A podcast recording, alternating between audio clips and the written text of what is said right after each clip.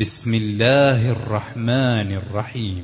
والتين والزيتون وطور سينين وهذا البلد الأمين. لقد خلقنا الإنسان في أحسن تقويم. ثم رددناه أسفل سافلين.